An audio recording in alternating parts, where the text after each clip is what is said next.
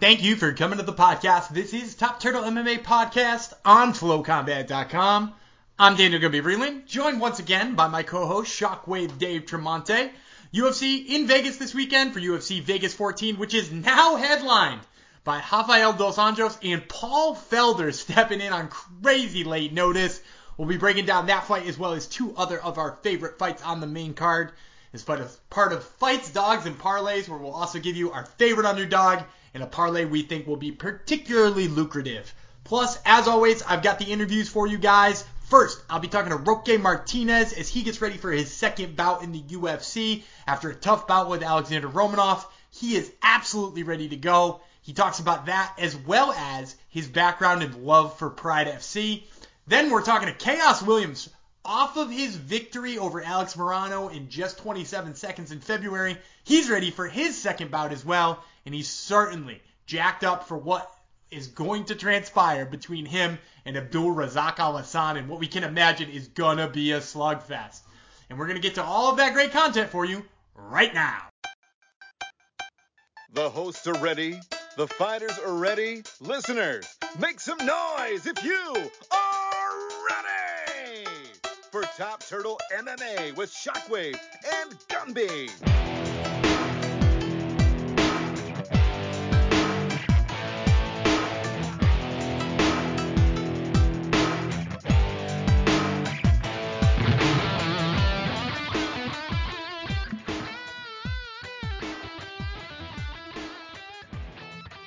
All right, and joining me now is Roque Martinez, who fights Dontel Mays at U F C Vegas fourteen, Makhachev versus Dos Anjos.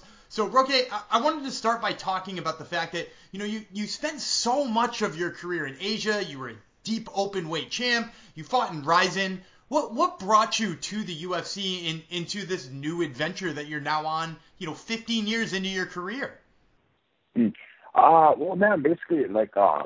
I would like to say the um, the whole COVID situation played a huge part, uh, mostly because, um, as most people know, um, you know, when I was in Rizin, of course, that's that's uh, all their events are in Japan, and um, since COVID started, they have a, a travel ban for foreigners going into uh, Japan. So uh, basically, I was kind of on standby to see what the deal was with them. Um, You know, my last fight in Rizin was my last fight on contract with them. Um, but I, I was thinking they, you know, most likely we're going to renew with them, but, you know, with the whole travel ban at, at, at this point, um, down, down the year, it was, uh, I, you know, I think it was time to look at fighting elsewhere to stay active, you know, cause I don't want to just wait to see how long till they lift their travel ban. So basically that's, um, sums it all up on how I ended up Uh, reaching out to Iridium, which, you know, was definitely going to push for me to get into the U F C. Well, that, that's interesting. So are you saying that if, if there was no COVID scare here and there, there obviously wasn't the, the travel ban in, in Japan, you probably would have never even sought out the, the possibility of fighting in the U F C? Um, well, I mean, I can't really say that wouldn't have happened, but chances are that, you know, I, I'd probably have, have continued to fight in Rizin. Um You know, but of course, there's the possibility that if I was still doing good there, like, you know, U F C could, could still reach out to me. Um, but yeah, you know, just, just I would say that the way it all played out for this year in COVID is almost a direct, uh, uh, you know, me getting into the U F C is a direct result of everything that happened. Interesting. Now, I do want to ask you a question or two about your time in Rizin, too, because you, you had some amazing fights in, in Rizin. You fought Jérôme Le Banner, the, the famous kickboxer. You fought Mirko Cro Cop. What is what is sort of your, like, big memory from that time in Rizin, and, and what is sort of your takeaway from, from that whole experience? Um, for me, like, you know, fighting in Rizin, um, and, you know, of course, those big names like Cro Cop and Le Banner, um, you know, I grew up watching Pride, and everyone knows that Sakakibara is the uh, he is the former owner of Pride, um, and he, you know he, he owns Rizin now. So for me, it was a lot of that feel of that Pride nostalgia, you know. Um, and I think that's what stands out to me, and and for my memories is those entrances and all the lights, and you know the show, the production, and everything like that. Um, it just brings me back to that old Pride feel, and, and I think that's what I I'm. Uh, that stands out the most to me. Um, competing there, you know, I really loved it and the atmosphere. And, and you got into the sport really early. At, at only nineteen, you made your, your amateur debut. You know, shortly thereafter, you made your pro debut. You've been in the sport for seemingly forever at this point. Now, I, I'm curious, did you get into the sport because you loved Pride as a kid? Um, you know, it definitely was a huge factor. Um, I was training at the time when I first got into M M A. My first M M A coach was Matt Hume. Um, and the first event I was actually fighting in an amateur was actually considered um, a Pride amateur event because Matt was a huge, uh, he played a huge role in Pride. He was um, one of the head uh, judges, I believe. And, you know, he was, he was very involved in Pride. So um, I was also training with like Josh Barnett, you know, like Ivan Salisbury was there, uh, uh, Maha Sakurai. You know, they had a lot of these, uh, these guys from Japan who were flying over to train there. So, um, it felt like I was uh, kind of around the atmosphere. Yeah, I guess you could say it. Um, and it played a huge role, um, you know, for me, uh, really uh, attracted to uh, Pride at the time. And I'm curious then, too, if you were around a lot of those guys, you know, in sort of your formative M M A years, is there one of those fighters that stick out to you as being a, a big influence on, on how you fight now? And, and is that even, you know, still the same fifteen years later? Um, yeah, definitely. Uh, you know, I would say a huge. Um, uh, I mean, Josh Barnett was, you know, definitely a big influence. Um, you know, when I beat Jérôme Le Banner was actually a, a move that he was known for as well, the scarf hold. Um, so he, he is a huge influence. Uh, another name that stood out is um, um, oh, it's uh, Akiya Akiya uh, Shoji, um, I believe was his name. He had trained at A M C and. He was uh, he was known for, like, uh, you know, a really undersized fighter fighting all these giants. He fought, like, Semi Schilt, man. He was, and I've trained with him a few times at A M C, and it, um, I just liked his uh, his ad, his will, like, to fight. And um, it was rumors that he would he would actually, um, before his fights, he would, like, say, you know, who he wanted his uh, stuff to go to because he went into fights with the um, mentality that, you know, it, he could be killed, you know, like, but he still he still went in with that fighting attitude. So um, he was a big influence as well on, on the way I like to go into my fights. Um, you know, it's just it's a fight, man. You got to go in there with that, uh, I guess, that willingness to put it all on the line and put yourself in, in danger. And, and do you go in with, with that similar sense in, in your mind? Do you, do you go in with the idea that, like, or at least you try to get to that mental space, at least, of that idea that, you know, I could die in there?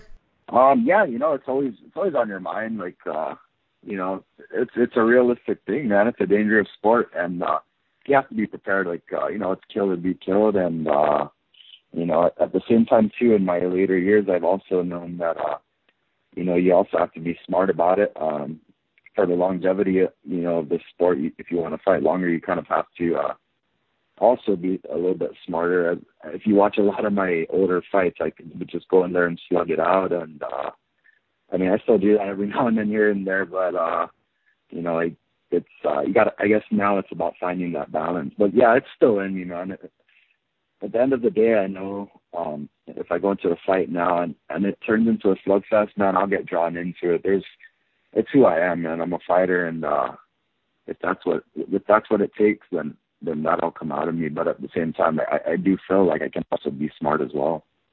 I'm interested, too, because you're actually the second fighter from Guam who I, I've spoken to. I, I talked to Frank Camacho recently, too, and, and he almost said the, the same exact thing, that, that that fighter sense is in him, and if somebody brawls with him, he almost feels like it, his body is just drawn to it, and that's sort of the island mentality. Mm-hmm. Do, do you feel that that is also just like the mentality of where you're from as well, or is this something else that's sort of ingrained in you? Uh, I definitely, yeah, I definitely think it's a island, islander thing, you know. Um, Frank's actually a good friend of mine, and we train together. Uh, yeah, I'd say we have, both have that same mentality, um, and, and like we both uh, say, you know, it's it's almost something that's not controllable. You know, your coaches can tell you, hey, don't don't get into these slug fights, but man, when you're in there, it's, you know, it takes over, man, and it's um, I guess it's that warrior spirit. Well, we love watching that. Now, I got to ask you, too, because this upcoming fight, it's against Dontel Mays. He's a guy with a load of knockouts on his record, tons of first-round knockouts, some standing, some by ground and pound. Uh, do, do you anticipate that type of fight devolving here as well? Do, do you see this turning into a slugfest? Oh, yeah, definitely, man. I, I could see it. Um, you know, um, of course I want to implement my game plan, but like I said, you know, it, it, he could land like a hard, hard shot on me, and there goes that... Uh, that warrior mentality kicking in. And man, and that's the thing is, when I start letting my hands fly, I know, I know how, um, how dangerous I can be as well, you know? So, um, in a way, if he brings that out in me, that could be a, a benefit for me. And, you know, I don't, uh, like I said, I can be pretty dangerous once I start letting my hands go. So, you know, maybe it, it would be a good thing if he kind of turns into, turns it into a slugfest. Well, either way, we're looking forward to seeing that, and we really appreciate the time. Once again, fans, this is Roque Martinez, who fights Dontel Mays at U F C Vegas fourteen, Makhachev versus Dos Anjos. Roque, thank you so much for the time, man. I really appreciate it. Uh, thanks for having me again. Thank you. And that interview with Roque Martinez is brought to you by Pro Pace Sports Metrics. Visit them on Twitter, at Pro Pace App. They're from the creators of the Grapple app, which, by the way, if you haven't checked it out, it's an awesome jiu-jitsu game that you can find in the Android store. But we're here to talk about ProPace Sports Metrics, which is a new Android app that is designed to measure and drive the improvement of your performance when you're striking. And the really cool part about it is they've got this aspect called the Striking Clinic, which uses your phone's mic to detect your kicks and punches so that you can drive up your work rate using little beeps to tell you when to kick and when to punch. They've got different speeds and different ability levels so that you can meet your goals, whatever it is they are. Check them out. Once again, that's ProPace Sports Metrics, or at Twitter, at ProPace App.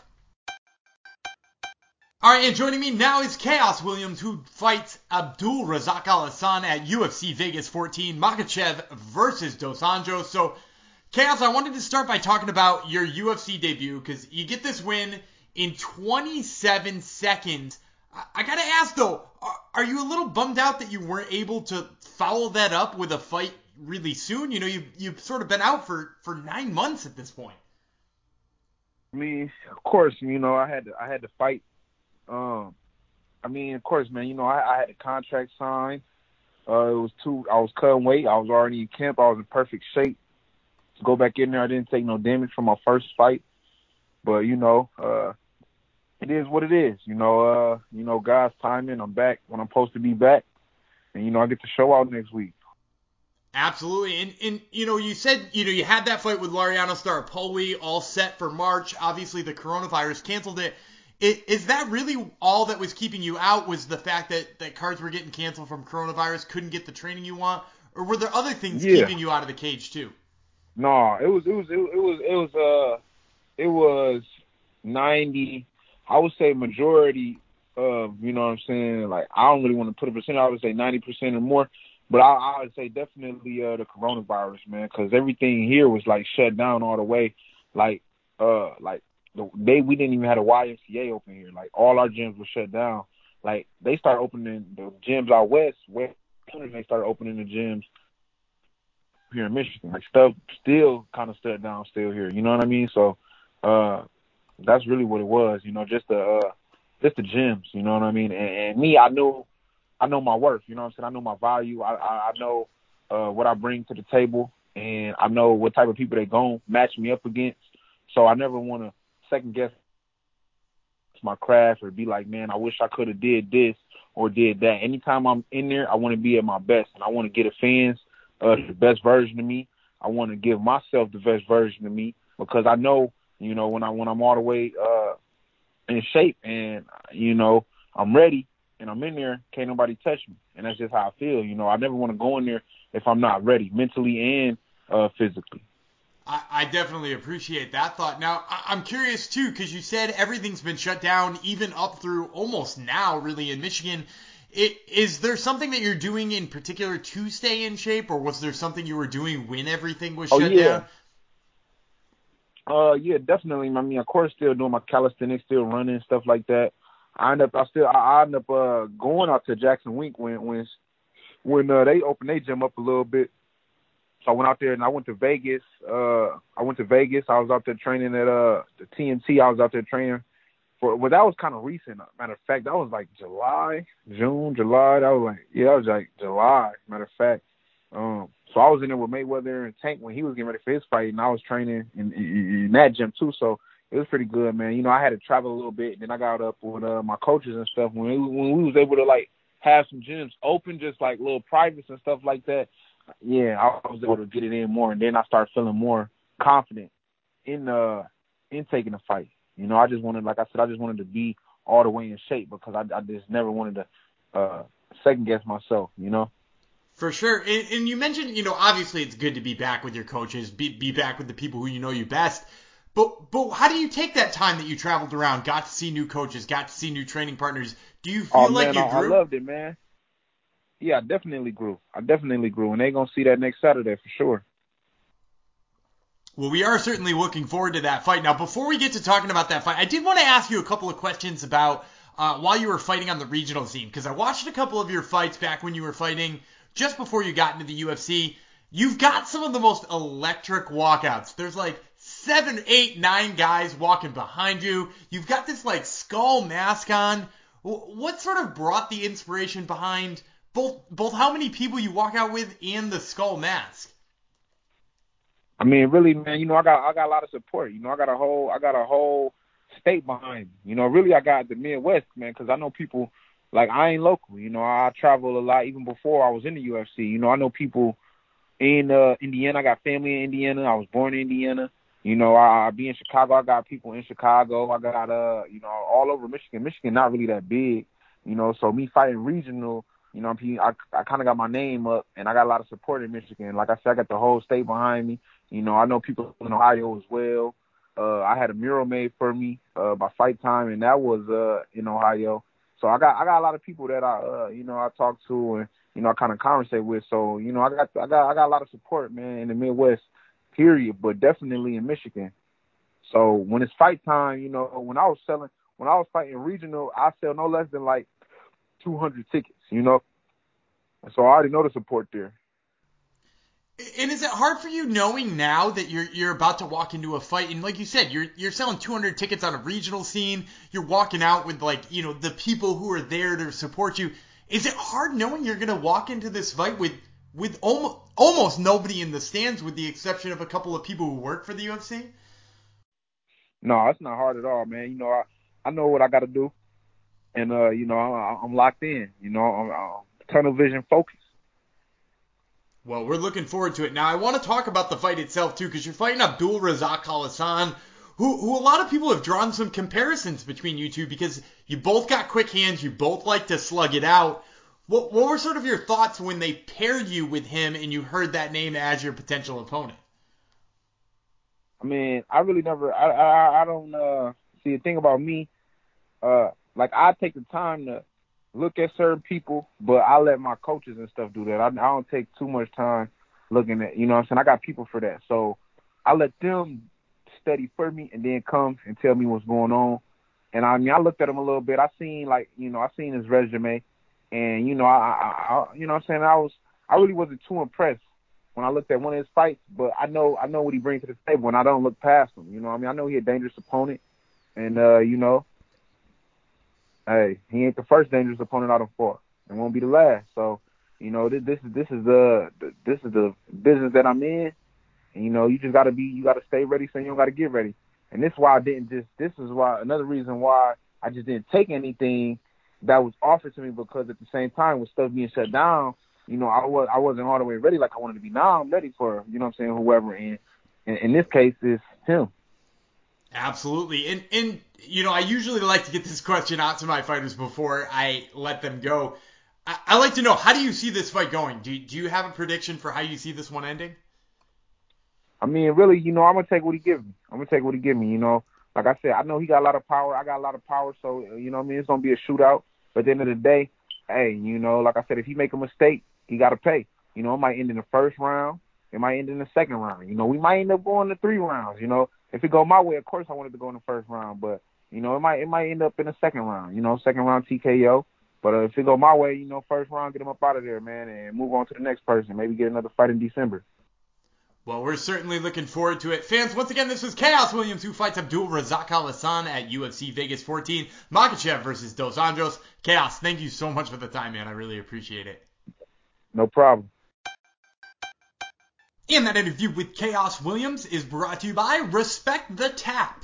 You can visit them at respect the tap dot com. That's Respect the Tap. The T is doubled down at the end of respect and T. And Respect the Tap is an organization and a company that is all about bringing martial arts together with design. They've got really awesome gear that you can check out. Hoodies, T-shirts, three-quarters tees, great snapbacks. Their stuff is super fashionable, and they bring the art into martial art. And it's on and off the mat. You want to look good, head on over to respect the tap dot com. And I, of course, am Daniel Gabby-Riedling, joined as always by my co-host Shockwave Dave Tremonte. Dave, obviously this past week's main event was supposed to be for the number one contender spot. We got Izzy Adesanya hanging on. Do you think that Glover Teixeira did enough to get that fight? Well, let me break this down in two different ways, Gumby. Do I, Shockwave Dave, think that Glover deserves the shot? Emphatically, one billion percent yes. Do I think he gets the shot? Yeah, but not as emphatic. Uh, Dana White said he certainly deserves it. Jan Blachowicz said he deserves it. John Jones said he deserves it. If you go to uh, second in the GOAT light heavyweight rankings, whether that be in your estimation D C or Chuck Liddell, I bet you they would say he deserves it. I bet if you polled all former light heavyweight champions, they would say he deserves it. Anyone who's in the know knows he deserves it. But this is the fight business, and if they feel that the Adesanya matchup, him coming up to two oh five, more of a money fight, I guess they go with that. I personally think it's ridiculous. Adesanya's only defended twice. Blachowicz hasn't defended at all. And this is the time to strike while the iron is hot with Glover. He is a fan favorite. You have a ton of equity in his name right now off this win streak. I would hate to see him risk that by fighting someone else and lose the win streak. Uh, this is the time to strike with Glover. What do you think? Yeah, I one hundred percent agree with you, and I think that's the only reason you see Dana backpedaling, right? Because, like, we, we'd love to see Israel Adesanya, you know, go up a weight class and, and probably win that title, too, fairly easily, at least in, in my estimation. But ultimately, he knows he can do that at any time, and he also knows that going up and beating Jan Blachowicz isn't a money fight. It's a play to try to draw John Jones back to light heavyweight for a crazy super fight that would sell a billion pay-per-views. Right, like that that's the whole play of moving Adesanya up. It's not him versus Jan being fun.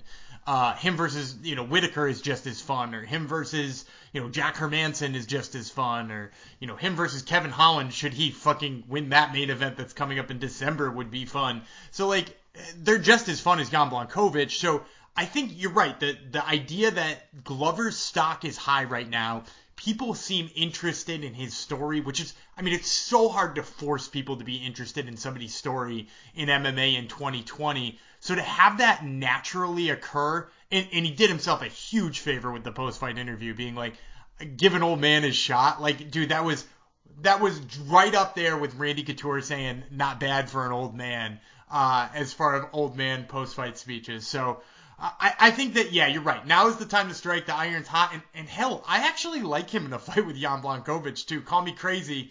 Um, but he, he made a, a further believer out of me uh, with that big win this past weekend.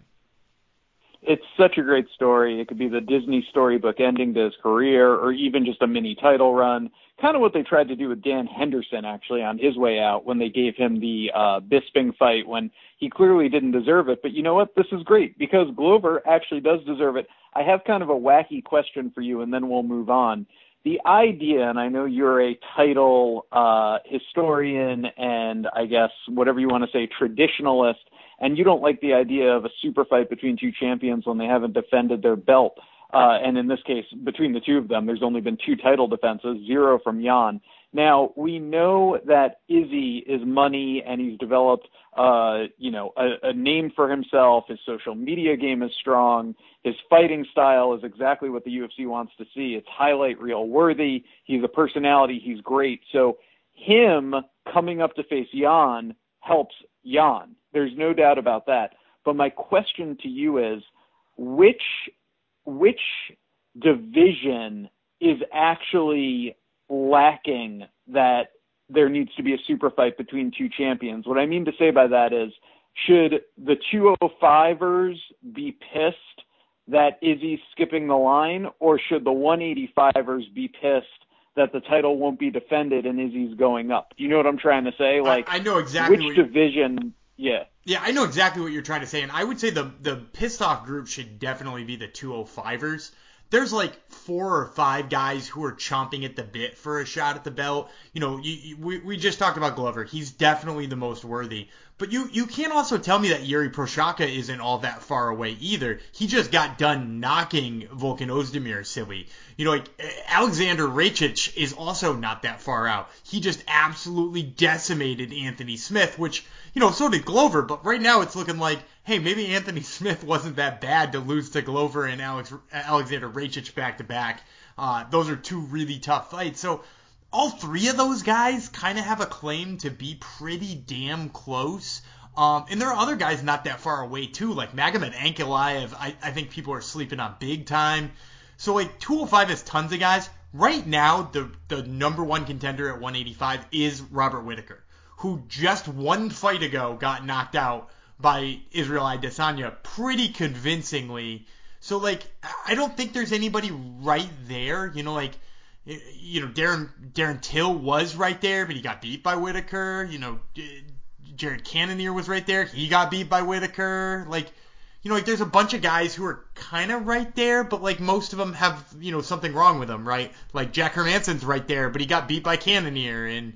You know, I mean, I guess Kevin Holland, should he actually be Jack Hermansson, would be like an interesting candidate. But like right now, there's no clear-cut guys at eighty-five, and there are so many clear-cut guys at two oh five, which, again, is just a reason not to do that title fight yet. Is Dominic Reyes coming off a win? Who did no, you last fight? No, no, no. He's he's coming off of Jan Blachowicz starching him silly for the title. Oh, that's right. Yeah. Oh, my God. You're right. Yeah. So, yeah, yeah for me, I would say that uh, I agree with you that two oh five has better options, and it's very unfortunate. I think Till is actually an interesting stylistic matchup for Izzy, but it's not the kind of thing where I'm saying it's a crime that he's not getting the title shot. You know? Yeah, and, and, and he would have been – he would have really put a good stamp on it had he – you know, had, had he stayed healthy enough to fight Jack Hermansson in December, if he had won convincingly, you know, like had a big highlight – he might even be able to jump Whittaker, even though Whittaker beat him, you know, just because, like you said, it's an interesting style matchup. But, like, him falling out of that fight really puts a nail in the coffin to having any, like, you know, real riveting new title challenger. I mean, I guess Jack Hermansson maybe, but I, I don't see him having any anything for, for Israel Adesanya right now.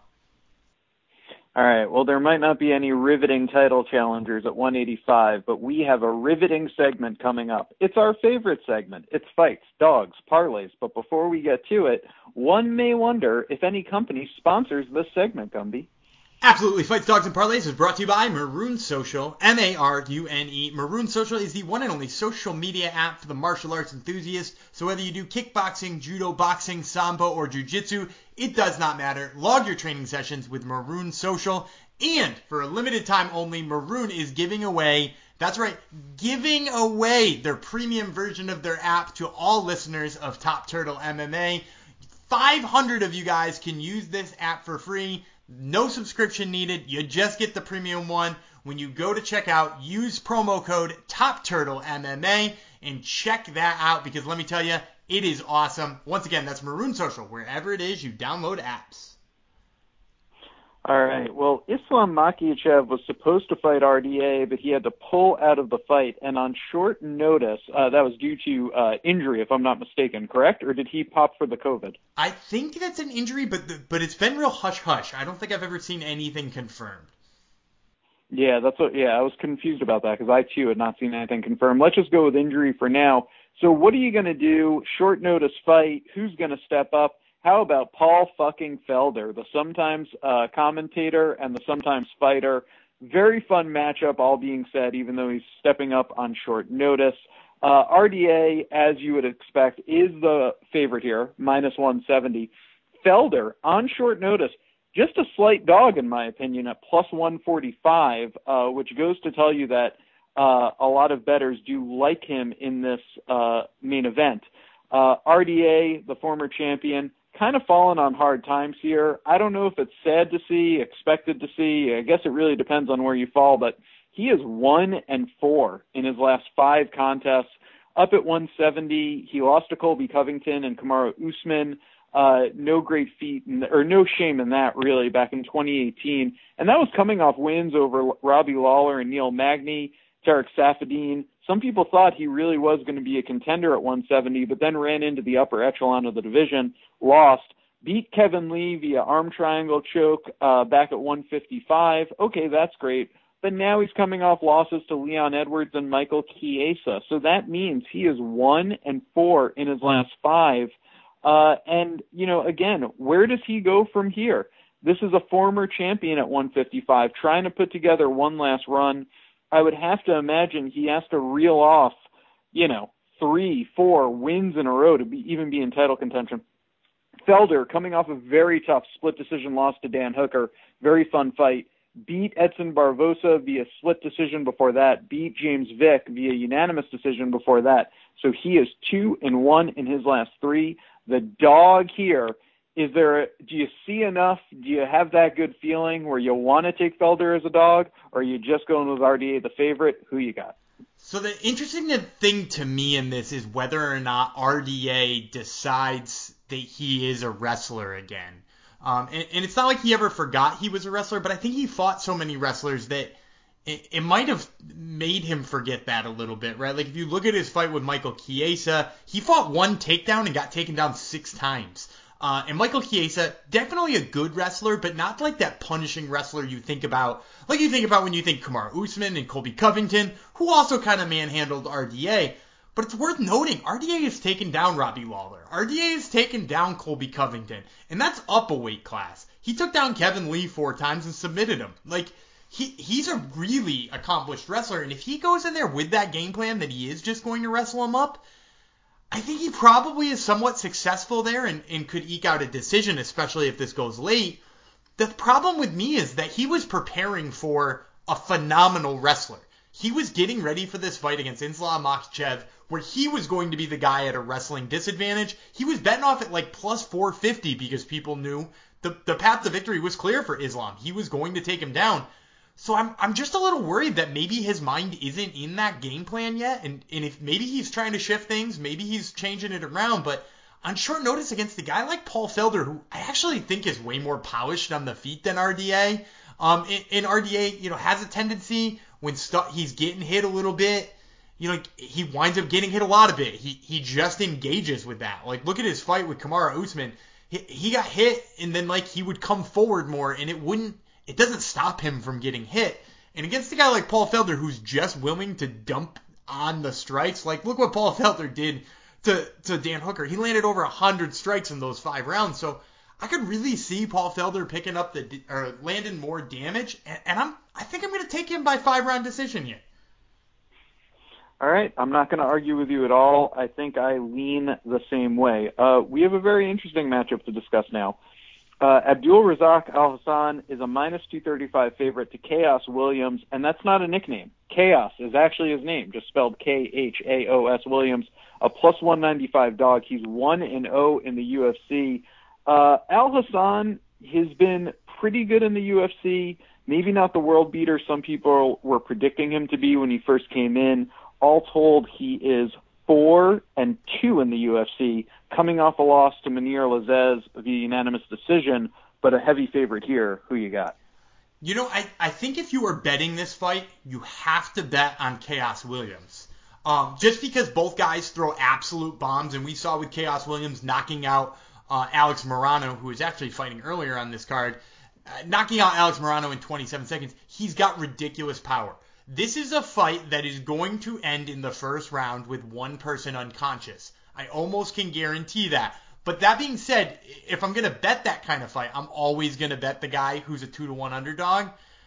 But gun to my head, I had to pick a winner. I would probably pick Abdul Razak Alhassan here because I just think he's probably a little bit more of a polished striker. There's probably like a fifty-two percent chance he wins this fight. But at the same time, you know, if you're going to bet the guy with a fifty-two percent chance, you're going to want his odds to look a lot better than negative two thirty-five. So if you're gambling, take a dabble on, on Khaos Williams. If you're just picking and you're doing a pick 'em with some friends, I say go with Abdul Razak Alhassan. All right, I can't argue with anything there. We'll move then to Sean Strickland, a minus one thirty favorite against Brandon Allen, a very slight dog at plus one ten. I think this is one of the more interesting contests on the night. Um, Brandon Allen is coming off a win over Kyle uh, Daukaus, uh, beat Tom Breeze before that, beat Kevin Holland before that. So he's actually three and oh in the U F C. Uh, we're really not mad at that. And Sean Strickland, uh, also coming off a very big win over Jack Marshman via unanimous decision. Uh, that was just last month. So short notice turnaround for him. Beat Nordin Taleb via T K O before that. Lost to Eliza Zaleski dos Santos via spinning wheel kick and punches K O before that. Wins over Court McGee. Lost to Kamaru Usman. Uh, split decision win over Tom Breeze. Uh, beat Alex Garcia. So, you know, for him, it's like he puts together a little win streak and then he loses one, puts together a little win streak, loses one. So trying to separate himself from the pack. The Jack Marshman win is probably the best thing on his resume. Uh, who you taking? I think I'm going to go with Brandon Allen here. I, I like Sean Strickland, and his in, his fight with Jack Marshman was so fun. The way he narrated like the last two minutes of the fight, telling Jack or uh, Marshman that he was just going to give him a chance to win. Come here, Jack. I'll give you a chance to win. Just punch.